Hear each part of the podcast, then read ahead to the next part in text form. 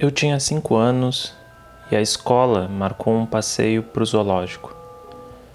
Dias antes da visita, a tia Renata, como chamávamos a professora, entrou na sala de aula e pediu para a gente desenhar o animal que mais queríamos ver no zoológico.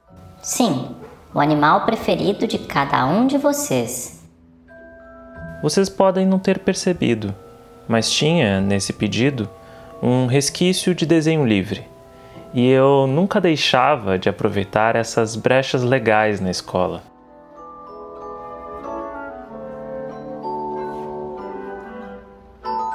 Os desenhos livres, dia após dia, ficavam cada vez menos frequentes. Não era mais tão comum você ganhar um papel em branco e aquela linda instrução. Desenhe o que você quiser. Estava tudo ficando meio programado. Na Páscoa, você recebia um contorno pronto de um coelhinho fofo e precisava apenas colorir o seu interior. E ai de você se pintasse cada orelha de uma cor.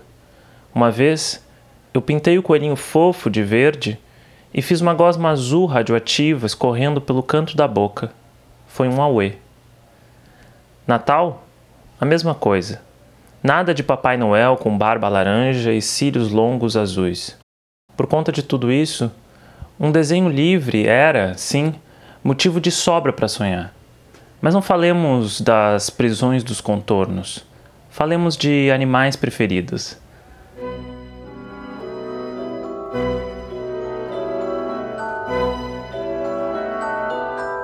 O meu animal preferido, aquele que eu mais queria ver no zoológico, era o tamanduá.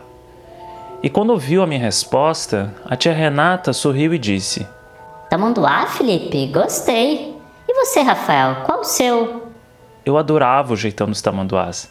Aquele narigão, aquela cara de avoado, parecia um bicho sonolento, meio sem noção. Eu tinha até um bicho de pelúcia. Mas escutem a melhor parte. Aquele tamanduá que a gente ia ver não era um simples tamanduá, como os que eu supunha conhecer. Não.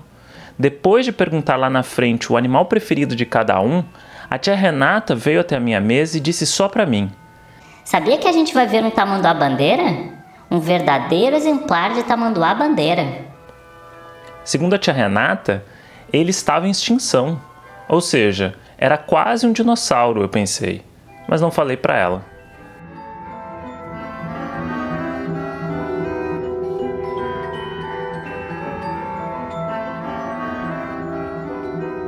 Tamanduá Bandeira. Nome tão bonito. Eu repeti para mim mesmo: Tamanduá Bandeira. E se um tamanduá já é legal, imagine então um tamanduá bandeira. Era um tamanduá que tinha upgrade, a bandeira. Refleti e cheguei a esta conclusão. Se o nome dele tem bandeira, era mais do que necessário colocar uma bandeira nele. Apenas assim eu faria um exemplar verdadeiro de tamanduá bandeira. Ah, que alegria!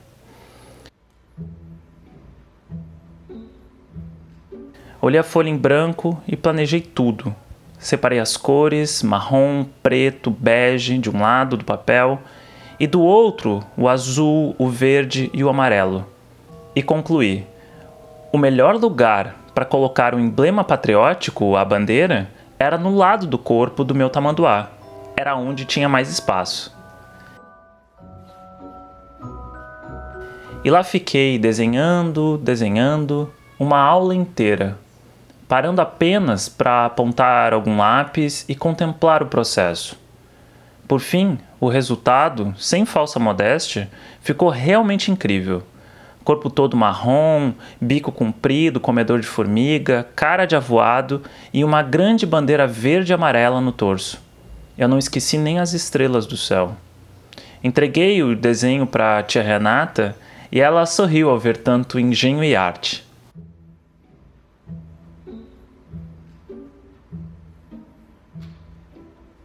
No dia da visita ao zoológico, o tamanduá foi um dos últimos animais que avistamos. Expectativa toda, ansiedade a mil. E até aquele momento do passeio já tinha acontecido tudo o que acontece nesses passeios. Ou seja, um colega já tinha empurrado o outro para cair no lago onde ficavam os patos, outro colega já tinha tentado entrar na jaula do rinoceronte, um outro já tinha roubado e comido a banana de um mico-leão. Enfim, protocolo completo. Mas nada disso, nada disso me tirava do meu foco.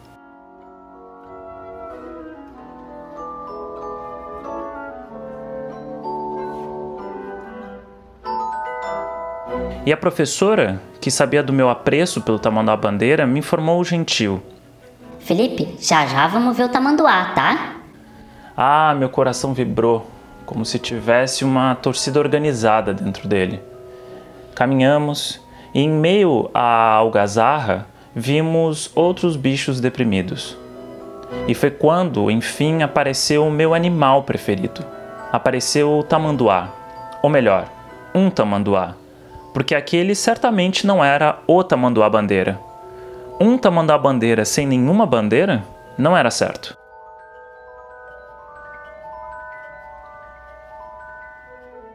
Mas eu tinha, eu tinha esperança e espírito científico naquela época. Então pensei, não, só vi um lado do corpo dele. Talvez a bandeira esteja do outro lado. E esperei. Testa suada, coração firme. E o outro lado, talvez vocês não saibam, era igual, ou seja, era todo marrom, meio bege, sem nenhuma bandeira colorida, sem verde, azul e amarelo. E aquilo me deixou absolutamente chocado. Eu tinha sido enganado, completamente enganado. Abri então passagem entre os colegas, empurrei um que caiu na grama chorando mas eu precisava falar com a tia Renata. Só podia ser um engano, uma mutilação. Onde estava a bandeira? Sim, onde? Dessa vez eu não podia ficar quieto e guardar a questão só para mim. Não dessa vez.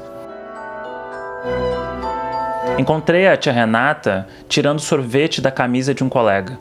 Ela viu que eu estava esbaforido, desconexo, gesticulava muito e a tia Renata e percebam a resposta dela. A tia Renata, calma e professoral, me disse: Felipe, é só o nome dele. Só o nome dele. Dá para acreditar? Viram? Viram como as palavras podem ser insidiosas?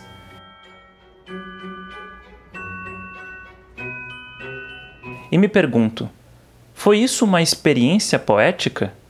Quer dizer, uma maldita experiência poética?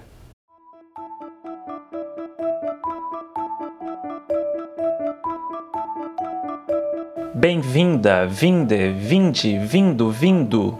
É o Volteio, podcast de poesia. Sim, eu sei. Você pode estar aí me julgando. Ai, Felipe, não exagere. É só um trauma bobo, não uma experiência poética. É? Mas eu tenho um argumento sólido para o seu ceticismo. Anos depois, eu cruzei com esta frase da Emily Dickinson: Se sinto fisicamente como se o topo da minha cabeça tivesse sido retirado, sei que é poesia. Bom, eu sei que o topo da minha cabeça foi retirado naquela vez do tamanduá. Eu sei. Ah, se sei. E talvez tenha sido não uma experiência poética, mas uma grande experiência poética.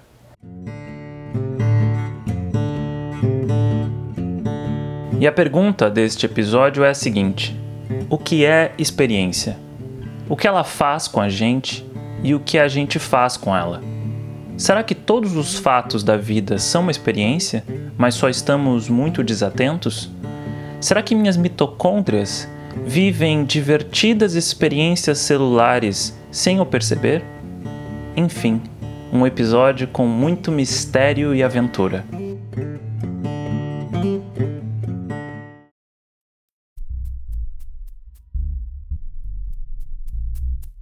Vamos do início.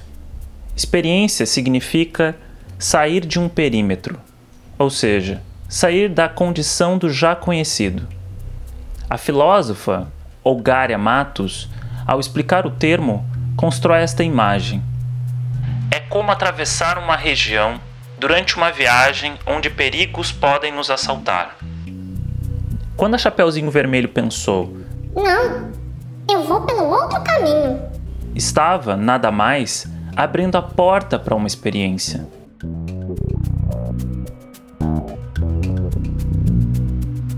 Unindo a questão do desconhecido e da viagem, a filósofa completa. As experiências que nos acontecem durante uma travessia no desconhecido, numa viagem, são experiências que alargam a nossa identidade, o nosso conhecimento, a nossa sensibilidade e as nossas condições no mundo.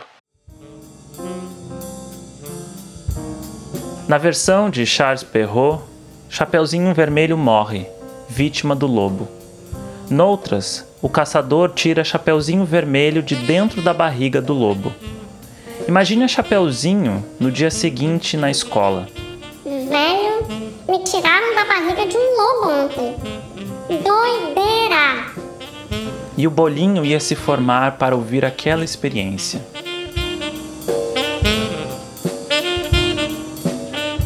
Acho bem interessante essa relação da experiência com a viagem. Afinal de contas, por que viajamos? Viajar é se fuder. Sim, mas por que viajamos ainda assim? Por que temos interesse por relatos de viagem? Existem livrarias com uma seção específica para o gênero: viagens de barco, travessias, cicloturismo, peregrinos solitários. Viajar, ir para a Lua, para Marte, para a Terra Prometida, voltar para Ítaca, ir para Hades com Orfeu, para o inferno com Virgílio, viajar ao centro da Terra, viajar ao redor do quarto.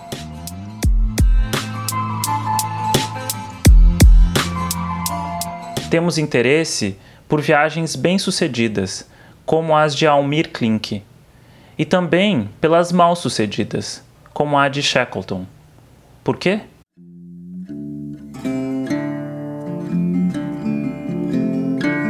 Porque sabemos que esses viajantes todos passaram por mudanças, vivenciaram transformações.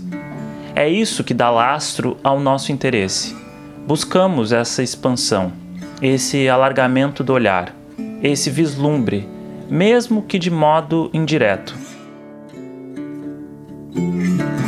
Mayakovsky escreveu: A poesia, toda ela, é uma viagem ao desconhecido. Ou seja, poesia não é apenas uma mera viagem, mas uma viagem para aquele lugarzinho que não sabemos o que vai rolar.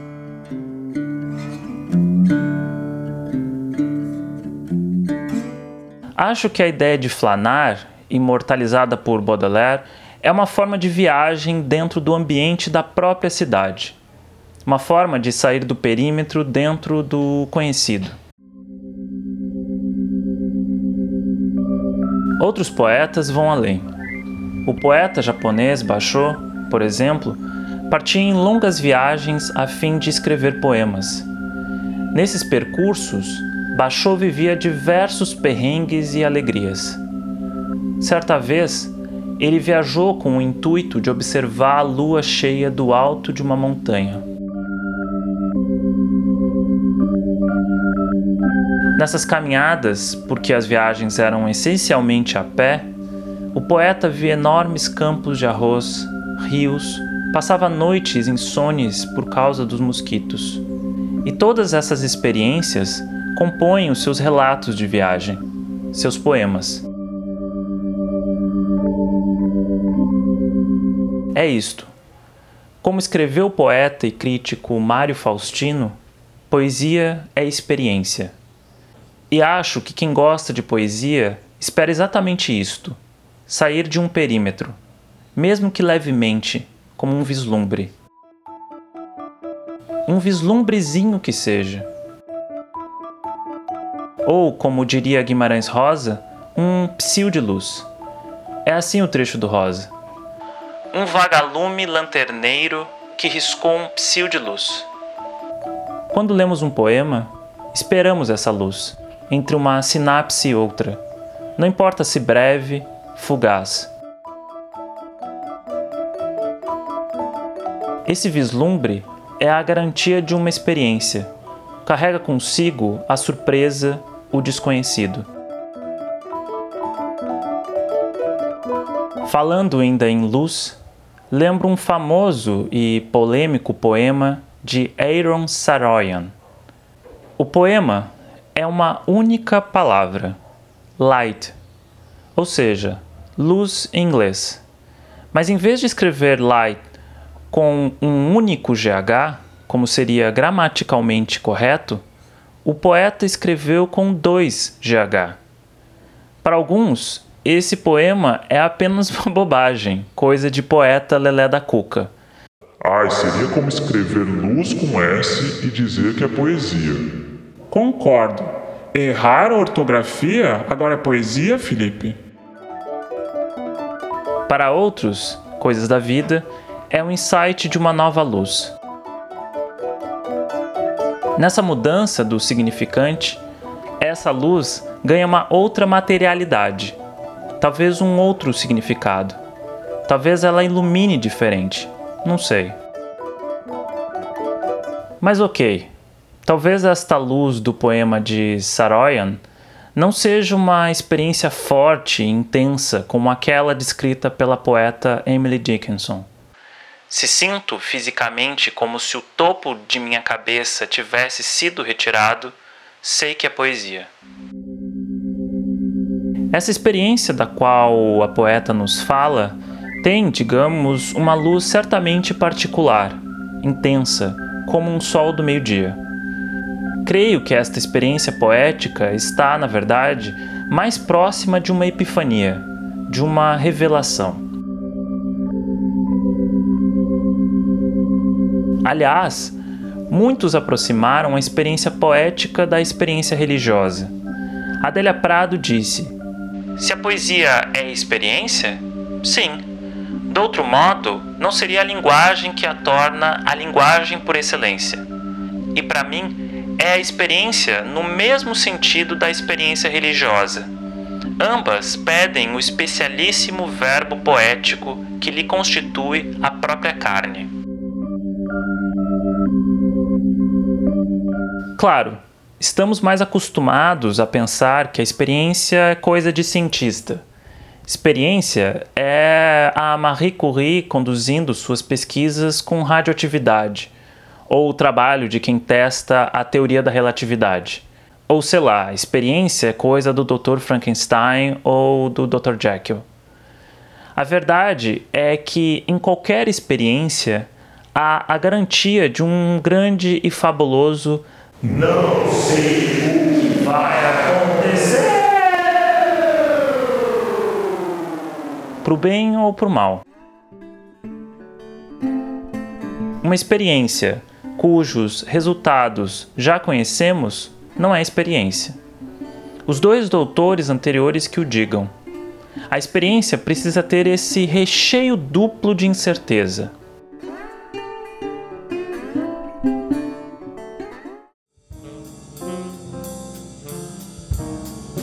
Na verdade, a questão é mais complicada. Mas antes de falar de complicação, falarei um clichê, um truísmo. O clichê é este: viver é uma grande experiência cujos resultados não conhecemos. Sim, sabemos isso, mas não experienciamos isso inteiramente. Na verdade, estamos sempre fora do perímetro porque todo instante é novo, irrepetível. Isso é outro clichê? Talvez isso assuste. Talvez por isso alguns pensem que a vida é sonho, como disse Caldeirão de la Barca.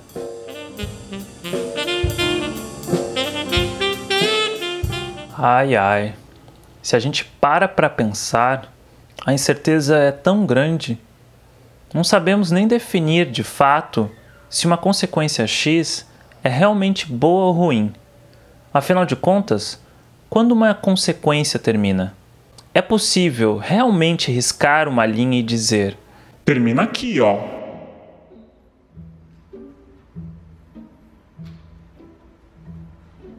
Tem uma história que ilustra bem essa questão. a história de um fazendeiro cujo cavalo fugiu. Na verdade, seu melhor cavalo.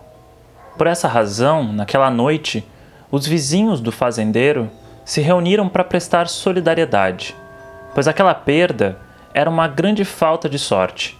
E o fazendeiro disse aos vizinhos: Pode ser.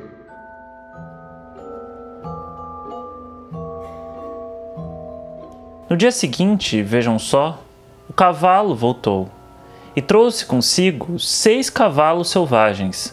Ótimos cavalos, que maravilha! Então os vizinhos retornaram exclamando por sua boa sorte. E o fazendeiro então disse: Pode ser.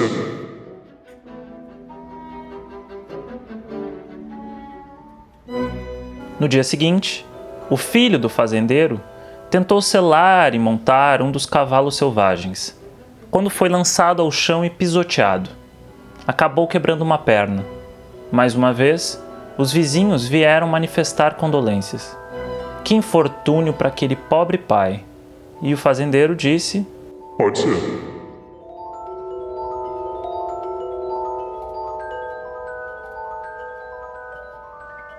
No dia seguinte a esse evento, oficiais de alistamento foram à aldeia para recrutar jovens para o exército. Iriam todos para a guerra. Mas por causa da perna quebrada, o filho do fazendeiro foi rejeitado. Quando os vizinhos voltaram para dizer que tudo finalmente tinha acabado bem, o fazendeiro respondeu: Pode ser.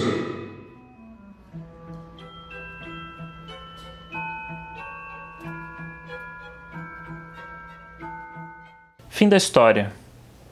A vida poderia ser mais fácil de determinar? Talvez. Não sei. Pode ser.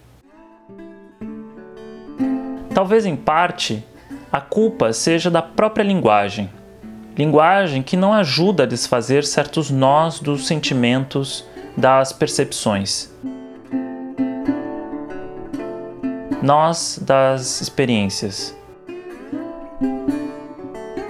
Por exemplo, dias atrás, li uma notícia sobre duas irmãs que se reencontraram depois de 30 anos, graças ao Facebook. Uma história realmente comovente. As duas irmãs ficaram órfãs ainda bebês e foram adotadas por famílias diferentes. Por isso, ficaram sem saber da existência uma da outra. Lá pelas tantas, o jornalista que fez a matéria lançou aquela pergunta clássica: como vocês se sentem depois desse reencontro? E foi quando uma das mulheres respondeu com um sorriso abatido: Sinto uma grande alegria e uma grande tristeza. Ao ler esta frase, me bateu uma coisa, porque a gente sabe do que ela está falando. A gente entende essa união da alegria e da tristeza. Está no nosso corpo só não temos um termo específico para isso. E não possuirmos uma palavra que resuma uma das experiências mais humanas é talvez uma indignidade. E ficamos assim, ao Deus dará, como que engasgados de fábrica. Mas a gente deveria ir atrás dessa palavra. seria algo tão sério, tão pouco poético, que mereceria um pronunciamento em cadeia nacional.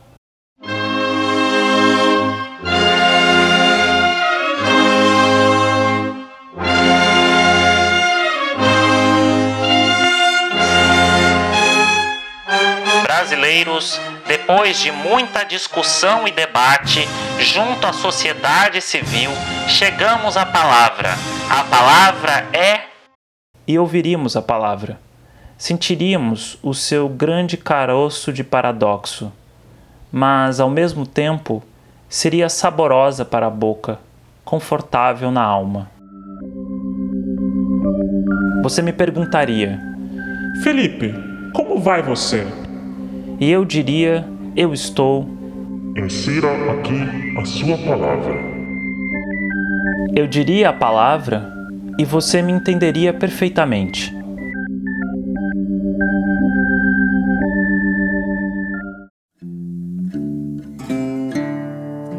Não, não seria um problema poético. Seria mais uma questão de cidadania, de bem-estar social. Vou. Vou colocar agora uma plaquinha aqui neste podcast, ok? Precisa-se de uma palavra para alegria e tristeza. O quê? Ela já existe na língua portuguesa? Você a conhece? Escreva, por favor, escreva agora mesmo pro arroba Volteio Podcast, Instagram ou Twitter. Talvez eu pegasse a palavra êxtase, dois quartos da palavra grega fármacos, uma pitada de traje comédia, talvez se eu batesse tudo no liquidificador. Não sei. As poetas e os poetas, no fundo, estão todos tentando, de algum jeito, cada um na sua alegria e na sua escuridão, transformar o seu ai de mim em uau de. Li sobre essa metamorfose interessante num livro sobre budismo e acho que se ajusta também à experiência poética. Talvez nem todas, eu sei. Rubem Braga gostava de citar um verso de Camões. A grande dor das coisas que passaram. Mas sempre pensei, sim, grande dor, Camões, verdade, mas também que grande felicidade. Que bom que certas coisas se apagam, ficam para trás. Freud ia concordar comigo. Mas foi Cartola o mais sábio. Às vezes, dou gargalhada ao lembrar do passado.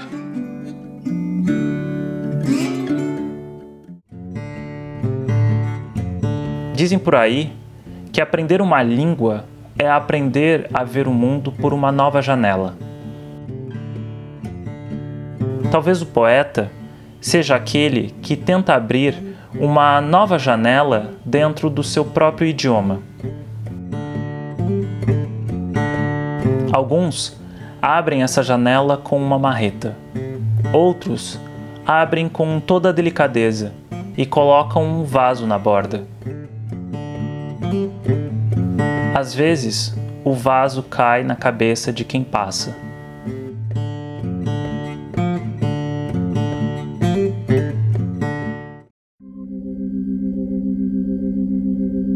Mas chega, vamos conversar. Como dizia minha avó, vale mais uma hora de conversa do que um dia de trabalho.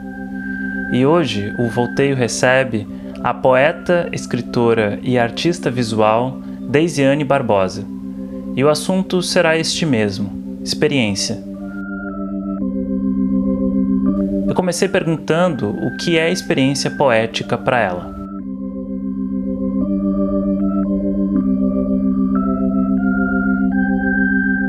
muito obrigada, né, pelo convite do projeto de vocês, do Voltei Podcast. É uma alegria. É, eu considero que a experiência poética, para mim, ela é e acontece justamente a partir desse modo de perceber é, as coisas, de atravessar as coisas e deixar, permitir que elas me atravessem, né? É caminhar de uma maneira mais atenta, é estar o tempo inteiro tentando traduzir, expressar, processar todas essas coisas que eu vejo, sinto, lembro, que eu também projeto é, de uma maneira diferenciada, diferenciada no sentido de os recursos, né, artísticos, poéticos que eu utilizo é justamente a palavra, é também a imagem, também o, essa expressão de corpo. Então eu tenho vivenciado, experimentado, construído minhas experiências poéticas através de linguagens artísticas, né, que eu considero serem as minhas ferramentas de expressão. Então, a experiência poética tenho vivido a partir desse olhar, escuta, tato, intuições muito afiadas, muito atentas. É um pouco por aí, né? Nesse caminhar atento. Em deriva, mas uma deriva sempre atenta. Como é que os trabalhos artísticos, por exemplo, como a costura, impactam o seu fazer poético? E eu engato aqui uma outra pergunta. O que a poesia tem de particular e o que dela transborda para outras formas de expressão com as quais você trabalha?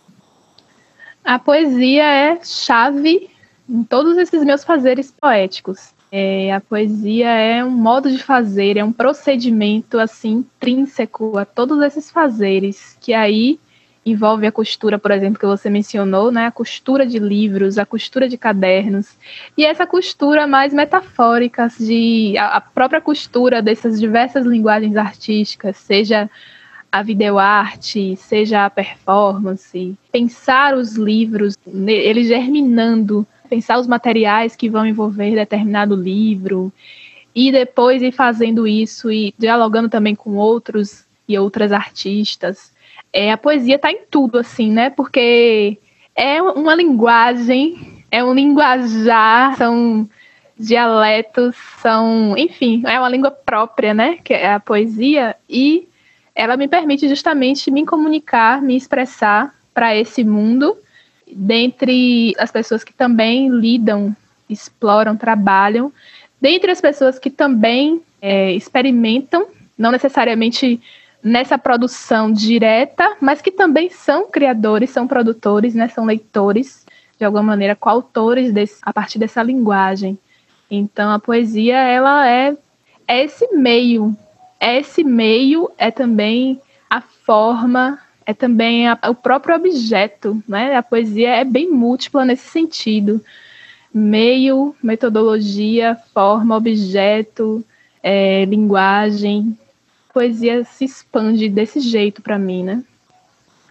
Ou seja, então quando você é, trabalha com outras ferramentas, outras linguagens, no fundo, para você, esses outros trabalhos, na verdade, são uma extensão da poesia, ou você identifica, digamos assim, o teu trabalho de arte visual como algo de arte visual. Como é essa exatamente essa transição de uma linguagem para outra? Essa outra linguagem é ainda a sua linguagem poética ou a sua linguagem poética é aquela mais, digamos assim, né, tradicional no sentido de escrever um poema? Existe alguma separação ou você não faz nenhuma separação entre isso? Olha, Felipe, eu não consigo separar, porque ocorre de uma maneira muito natural, é muito involuntário que ele ocorra sempre de maneira interligada. Isso foi se dando muito naturalmente, e, por exemplo, hoje eu me vejo escrevendo literalmente um poema, um texto, que é, muitas vezes eu até eu nem consigo identificar ali ainda que é um poema aquilo, né? Mas ele vai me guiando para ser, né? Para se tornar. E aí, quando eu vejo, quando eu percebo, entendo que aquilo é um poema, pode ser um poema, muito naturalmente eu me vejo já associando aquela escrita à produção de uma imagem. Por exemplo, as redes sociais, né? O, Instagram é um, um dos lugares assim que eu tenho mais utilizado para expressar, para publicar, para mostrar esses processos criativos. Então, eu me vejo pensando imagens e quando eu penso essas imagens, naturalmente me vêm palavras, né? Me vem uma construção textual. Ou também o contrário, penso a construção textual e muitas vezes procuro uma imagem que venha a dialogar com ela, que venha a compor aquele texto. E é justamente nesse sentido de compor, de complementar, não necessariamente no sentido de ilustrar, né? Mas eu sempre procuro um recurso na imagem que venha dialogar, complementar, ampliar, né? Os sentidos que eu estou ali escrevendo naquele texto. Então, eu me vejo muito produzindo dentro desse circuito, rede social, Instagram, etc. Muito nesse sentido, de sempre dialogar. E para mim é muito complementar. O texto, a experiência com o corpo, por exemplo, eu já tive umas últimas pesquisas que eu andei realizando, né, dentro do mestrado, eu já tive muito a comprovação de que trabalhar a ação, trabalhar o corpo, trabalhar a dança é também um caminho que me leva de maneira muito abundante para a produção escrita. Muitas vezes, no ato do movimento, vão me vindo palavras, ideias, frases, versos, e aquilo ali eu vou fazendo é, em paralelo, né? Eu vou movimentando, mas também paro, escrevo, vou tomando nota. Então, as coisas sempre têm acontecido assim de maneira muito mescladas. E eu gosto, eu gosto dessa confusão de linguagens. Muitas vezes eu não gosto de delinear muito bem o que é uma coisa, o que é outra. Muitas vezes tenho dificuldade até para categorizar essas produções. Por exemplo, um vídeo recente que, que eu produzi, O Sonho Puído, eu fiquei na dúvida o que era exatamente aquilo, se era uma vídeo performance, se era uma intervenção urbana, se era uma videocarta, enfim. E aí um amigo falou assim, mas isso aqui é um poema expandido, você pode usar essa nomenclatura, esse, esse termo, um poema visual, um poema expandido. E aí eu comecei de fato a chamar o vídeo de um poema expandido, né? Ele tem palavras, ele tem palavras escritas, tem palavras manuscritas, ele tem a palavra oralizada e ele traz uma narrativa, toda uma narrativa. Então eu me senti livre para de fato entender que aquilo poderia ser um poema também. Eu queria te fazer uma outra pergunta, e essa pergunta eu tenho feito para todos os convidados e convidadas. Como é que você concilia ou equilibra o fazer poético, esse mundo da criação, com as resoluções práticas, né? Essa questão de ter que fazer o dia acontecer, digamos assim. E se essa experiência da rotina, sobretudo da rotina atual, influencia a sua produção, a sua estética, ou se são coisas que estão andando ou e andam realmente separadas? Muito interessante, Felipe, essa pergunta, porque é uma questão a ser administrada. Eu tenho buscado, né, sempre manter ali o espaço sagrado dessa criação, né? Eu gosto muito de de, de acordar e me dedicar a essa produção escrita, conseguir exercitar isso durante um tempo, né? Mas no momento atual, desde que a pandemia iniciou, né? Esse esquema de home office e tal, eu não tenho conseguido assim essa dedicação tão balanceada. Porém, o que eu percebo é que a poesia, ela é uma urgência também. Ela é uma atividade que ela ela não quer saber, ela se inscreve ali na rotina, é, mesmo apressada, mesmo né, muitas atividades, mas o fazer poético ele é tão verdadeiro, tão intenso e tão urgente que ele está ali presente. Então, por exemplo, eu posso estar super atarefada, posso não ter esse tempo para essa fruição mais detida, mas se algo me atravessa, se algo me, enfim, me inquieta, eu me vejo involuntariamente parando para escrever alguma coisa, e se eu me dei, me permito ali alguns minutos, eu às vezes faço vontades, né, a isso, assim, me vejo ali escrevendo e, sabe, me deixando sentir as coisas. Então eu passo vontades para essas urgências, né, muitas vezes. Eu acho que é assim, é necessário, não, não, é, não é possível é, abafar, não é possível né, reprimir isso, essa pulsão. Eu acho que ela precisa acontecer, justamente. Então é isso, eu tento sempre balanceando assim, né? É o meu filtro, na verdade, né? Estar olhando as coisas, sempre por uma perspectiva da poesia. É um exercício também, né? De, de resistência, de sobrevivência, porque tanta coisa tem acontecido. E se a gente não faz essas vontades né, para o nosso fazer poético, é meio complicado. Então, é um modo de resistência também, de sobrevivência, né? Então, eu queria te perguntar assim, é, de que forma que a pandemia em si realmente se impactou de alguma forma o seu fazer poético, né? Se impactou a sua visão de poesia? Ou a pandemia em si só está atrapalhando o teu fazer poético? Algo foi incorporado na sua visão de, de poeta? Ou você está tentando ao máximo fazer com que a pandemia não invada a tua visão de arte e, e de criação? Olha, é inevitável que a pandemia ela não crie, não intervenha, né, na nossa vida. O fazer poético, eu considero, é a minha própria vida. Eu já incorporei isso a quem eu sou, ao que eu faço. E a pandemia, ela tá aí e eu acho que não tem ninguém que não se deixe afetar por ela, né?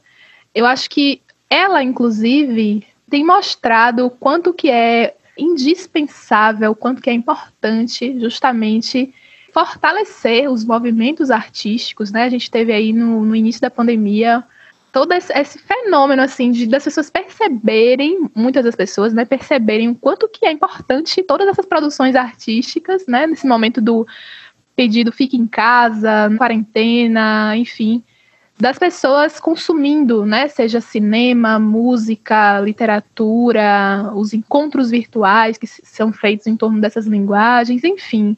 Eu acho que a pandemia, de alguma maneira, afirma a importância disso torna ainda mais urgente que sejam incentivadas, sejam valorizadas, sejam, enfim, apoiadas iniciativas em torno da, das produções artísticas. E é justamente o que me faz falta, né, o que reconfigura um pouco o meu fazer poético, é que ele se nutre muito do mundo, do caminhar, do estar com pessoas, né? Isso tem sido reinventado, né? Porque de fato tudo limitado e por questões de segurança, né? Não dá para sair, estar na, com as pessoas, não dá para vivenciar os lugares sem essa tensão, sem essa preocupação. Então isso de alguma maneira me, me leva a buscar reinventar também, né? Alguns dos meus fazeres, dos, dos meus hábitos de criação, né? Mas eu acho que é isso mesmo também. A gente precisa estar tá atenta aos cenários, né, às, às movimentações. Mas a pandemia, ela nos chacoalha, assim, né, para o que a gente está fazendo, o que a gente precisa fazer mesmo, de maneira enfática, de maneira insistente e resistente. Uma última questão mesmo, você comentou da ideia do, do caminhar, né, de que é uma, seria, digamos, uma metáfora importante para o seu trabalho. E eu fico me perguntando assim, é, realmente nesse momento a gente está mais privado da possibilidade do caminhar, do sair por aí, né, da, ou usar uma outra outro verbo, flanar livremente. E aí eu te pergunto se você encontrou uma forma diferente de caminhar, seja um caminhar mais imaginativo ou você encontrou formas talvez de não sei, né, de viajar para um espaço onde você pudesse de fato fisicamente caminhar. Essa metáfora se ampliou nesse contexto agora ou ela segue igual? Na verdade, ela segue diferenciada, né? Porque é um momento de caminhar para dentro, né? Caminhar dentro. É, na verdade, eu sou muito agraciada por viver num lugar em que eu posso minimamente caminhar nesse arredor casa, né? Eu vivo num sítio, num povoado, né? Zona rural mesmo. E aqui eu posso minimamente dar esses volteios pela casa. Oh, olha, os volteios. Falei aqui involuntariamente, super né, dialogou com vocês. Dar esses volteios aqui pela casa, as árvores, o quintal, a própria casa mesmo, né? Onde eu tô, esse espaço que eu estou reconstruindo, né? Esperando os tempos dos encontros, né? Transformando esse lugar, esse ateliê aqui. E é um pouco esse caminhar para dentro agora, um pouco, né? De, de reflexão, de gestar novos projetos, potencializar alguns em andamento. De todo modo, meu processo criativo é bem balanceado no sentido de ele se nutre da caminhada literal, mas ele também, todo o processo criativo, acho que ele precisa de uma solitude, precisa de um, uma reflexão, de momentos de pausa e silêncio e escrita. De certo modo, eu estou usando esse tempo também para fazer essas caminhadas internas, né? De povoar a casa, deixar as ideias fluírem, amadurecendo as coisas e tal. Então, tem sido essa negociação, né? Respirar o ar em torno da casa e estar na própria casa, né, ressignificando os espaços e, enfim, vibrando um pouco a partir disso. Poxa, Desene, eu quero realmente te agradecer bastante por ter aceitado o nosso convite. Conheci o seu trabalho recentemente, eu tenho realmente acompanhado agora no Instagram e falando de maneira bem pessoal mesmo, é um trabalho que me inspira bastante, é uma coisa que eu tenho visto, né, alguma produção sua, é algo que sempre me acende uma vontade de fazer alguma coisa também, sabe, de querer ou escrever ou, ou talvez até isso, de ampliar os, as minhas formas de expressão. Então eu queria também te agradecer por isso, tá? Porque tem sido inspirador acompanhar o teu trabalho. Ai, que maravilha, isso é tão bom porque é exatamente isso, né? Quando a gente se junta para falar de arte, essa faísca, assim, né, que consome todo mundo, porque você vê, você você também tem vontade, né, de, de te remete a alguma coisa do, do seu, seu processo criativo. E é bem isso, assim, o movimento de juntar-se para falar de, de arte, produzir. Enfim, eu fico muito feliz, né, de vocês acompanhando o meu trabalho e de que ele gere, assim, né, essa alimente aí também essa força criativa de vocês e agradeço muito pelo convite, um prazer assim, né, poder colaborar. Hora da caixa de ferramentas. Paradoxo. Esse é o tema de hoje. Paradoxo, paradoxo. Na adolescência, lembro de o professor colocar no quadro o ciclo do carbono e o ciclo do nitrogênio, e eu olhei aquelas setas, aqueles fluxogramas, sei lá, e tive de levantar a mão. E o professor me concedeu a palavra. Sor, essa coisa de vida e morte, tipo assim, parece meio que, não sei, meio que inseparáveis. Será que a vida e a morte. E não consegui completar a frase, pois o professor fazia uma cara de que minha pergunta não cairia na prova. E realmente não caiu. Vida e morte. Vou ler dois poemas. O primeiro é o início de um soneto de Mário Quintana. Da vez primeira em que me assassinaram, perdi um jeito de sorrir que eu tinha. Depois, a cada vez que me mataram, foram levando qualquer coisa minha. Ouça agora este, do Milor Fernandes. Tenho certeza de que uma vez no Meyer, em certa noite de tempestade, fui barbaramente assassinado. Mas isso foi há muito tempo. Como é que esses indivíduos foram assassinados e seguem vivos? Inclusive para contar que foram assassinados. E pior, no caso do Quintana, mais de uma vez. Como escreveu Mayakovsky, nesta vida, morrer não é difícil. Pelo jeito, morrer mais de uma vez também não. Os dois poemas têm o mesmo paradoxo e pode parecer inicialmente um disparate, um absurdo, mas ao mesmo tempo podemos intuir os motivos para essa construção que contraria a lógica mais óbvia. A vida e morte como antíteses. Quando penso nesses dois poemas, sempre lembro deste trecho da Emily Dickinson, poeta que não canso de citar. Minha vida findou duas vezes antes do seu fim. Em todos esses casos, temos, no fundo, o relato de experiências tão destruidoras, tão avassaladoras, que só tem como referência a morte, uma morte tão específica que não mata. O crítico Terry Eagleton falou isso sobre esse verso específico da Emily Dickinson. Os mortos são aqueles a quem nada mais pode acontecer estão totalmente libertados do acontecer. No entanto, escrever e estar morto são incompatíveis. Assim, Dickinson não pode estar morta, embora escreva como se estivesse. Poetas zumbis? Ou talvez, de novo, falte uma palavra. Uma palavra para esse ciclo de vida-morte. Ou não sei que se faça uma campanha e deem um colete de balas para esses poetas e segurança 24 horas. Vamos proteger os poetas, pessoal. A vida, às vezes, é tão devastadora que pode levá-lo à morte, mas deixá-lo vivo para contar. E a morte, ao que parece, pode nos levar à vida.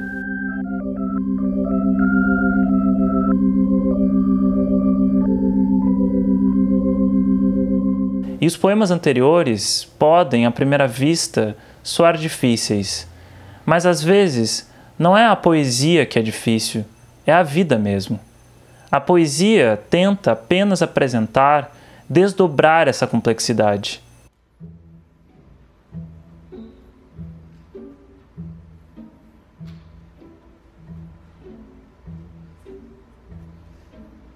Quero apresentar um tipo específico de paradoxo um paradoxo que os poetas gostam bastante. O oxímoro ou oximoro é uma figura de linguagem que consiste em reunir palavras contraditórias. Por exemplo, a expressão silêncio eloquente. Aqui você reúne dois termos aparentemente inconciliáveis. Outros exemplos: covarde valentia de Almeida Garrett ou valentia covarde de Antônio Feliciano de Castilho. Sim, um é covarde valentia e o outro é valentia covarde, tem diferença. Cecília Meirelles escreveu Inocente Culpa. Drummond criou o famoso claro enigma. Enfim, existem muitos outros casos de oxímoro e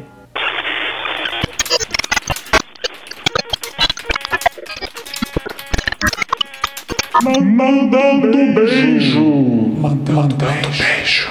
Mandando beijo. Mandando beijo. Mandando beijo. Pensou mesmo que eu não ia mandar beijo? Eu? O beijo hoje vai para um emoji. Sim, um emoji oxímoro. Ele nem sempre existiu. Diria que é relativamente recente. Ou seja, ele é uma demanda da contemporaneidade. Esse emoji, na verdade, é uma amálgama entre dois emojis. Vou descrever os dois.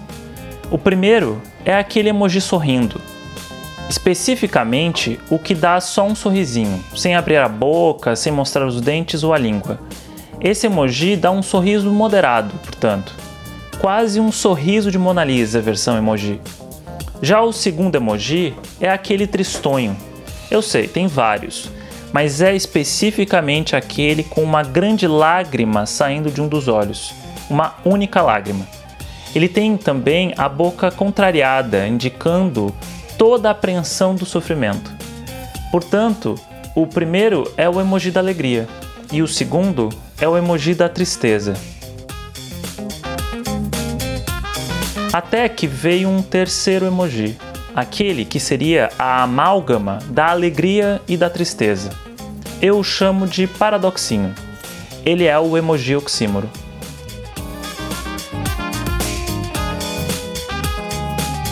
O paradoxinho é assim: ele tem um sorriso, não um sorriso largo, mas um sorriso leve, comedido. E ao mesmo tempo, o paradoxinho tem uma grossa lágrima caindo de um dos seus olhos. Uma lágrima tão grande que oculta uma parte do seu sorriso. Ah, paradoxinho, esse olhar, essa expressão. Paradoxinho é um amiguinho, é o amiguinho de todas as horas.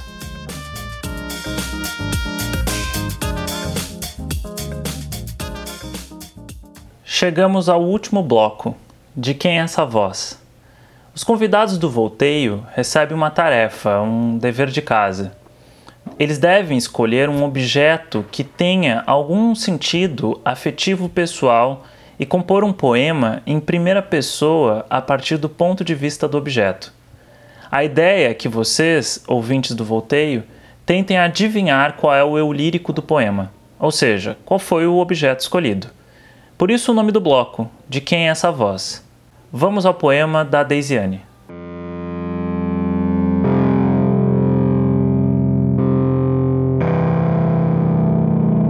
Sou teus olhos cabeceira, alumio o sonho desperto em horas altas, amacio a aspereza da noite, para que tu deite os olhos confortáveis pelas coisas sonolentas Alaranjo madrugadas da Bahia ao Pernambuco. Tu lê livro, caderno, pele, boca desenhando sussurro. Faço no escuro poesia de insistência. Tu, toda, se aconchega armaciada. Parto das bordas do baixo, do brando, e a gente se conversa tanto, porque este é também teu modo de teimar o teu delírio.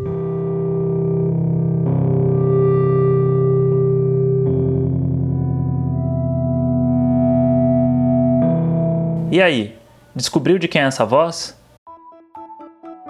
Lembrando que a resposta será colocada segunda que vem nos stories do Volteio Podcast. Segue a gente no Twitter e no Instagram. Estamos como arroba Volteio Podcast. A Deisiane também respondeu uma mini entrevista para o nosso site volteiopodcast.com.br. Lá ela diz por que escolheu o objeto, o que a motiva a escrever hoje e qual é o futuro que ela imagina para a poesia. Confere lá. É isso, pessoal. Até sexta no Laboratório do Risco.